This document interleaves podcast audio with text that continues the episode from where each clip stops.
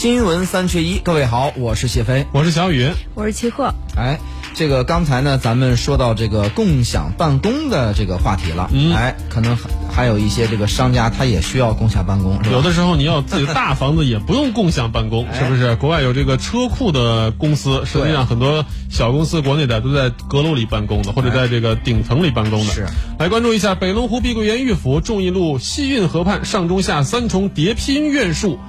户户有院，思想电梯入户，建面约二百二十二到二百四十五平，院落别墅正在公开发售中，详情请询六八八二八八八八六八八二八八八八。你知道，就刚才你说这个呀，确实是原来就有过这个想法。嗯，那个时候我记得我到在广州去玩的时候，然后当时我住一个民宿，民宿呢，这个它就是一个小阁楼，上来以后呢，它本身这个自己房间里边就是小两层。对，上来以后呢，上面到一个阁楼里边，它上面是有顶的。嗯，然后呢，这个周围是这个对呃对户外的，然后呢，这个这个他这个人家设计的非常不错。我一看有个长条桌子、长条椅子，因为当时我们去就去两个人。我当时在想，说如果是我长期在那儿住，有这种这么一个房间的话，那么其实原则上来讲的话，我这个比如说想创业，我就不需要一个什么大的办公室，因为这个现在啊，这个很多对于很多创业的人，为了降低这个运营成本以及增强这个沟通的效率，嗯，大家选择就是这个互联网办公，很多这个电话开电电话会议，然后这个大大部分东西呢，在网络上大家可以交流。那么需要开会了，真是面对面的时候，有这么一个小阁楼，大家约上来以后，一个长条桌子，大家够坐，边吃边喝边聊，这个氛围也特别好。门口我再放一打卡机，嗯，你这打卡机放那，这氛围就好不了了。刚才说到这个就是共享办公了，哎，我就有一种感觉啊，我就说在国外好不好，或者是怎么样，我也不太了解。但在国内呢，我就在想一个问题，就是是什么样的公司、什么样的行业需要有这么一个办公室？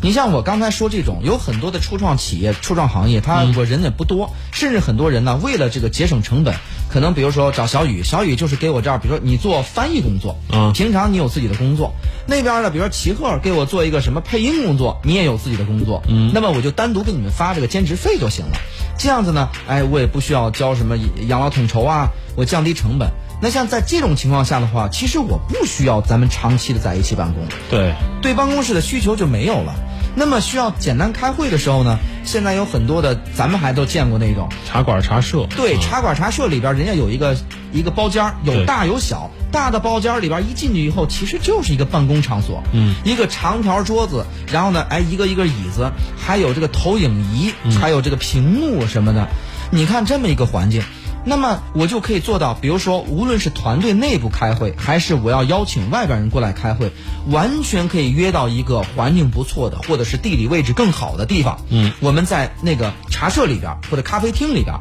咖啡厅现在也有这种。然后我们坐到那儿以后，设备一应俱全，环境还好，有人服务，我们在这儿开会。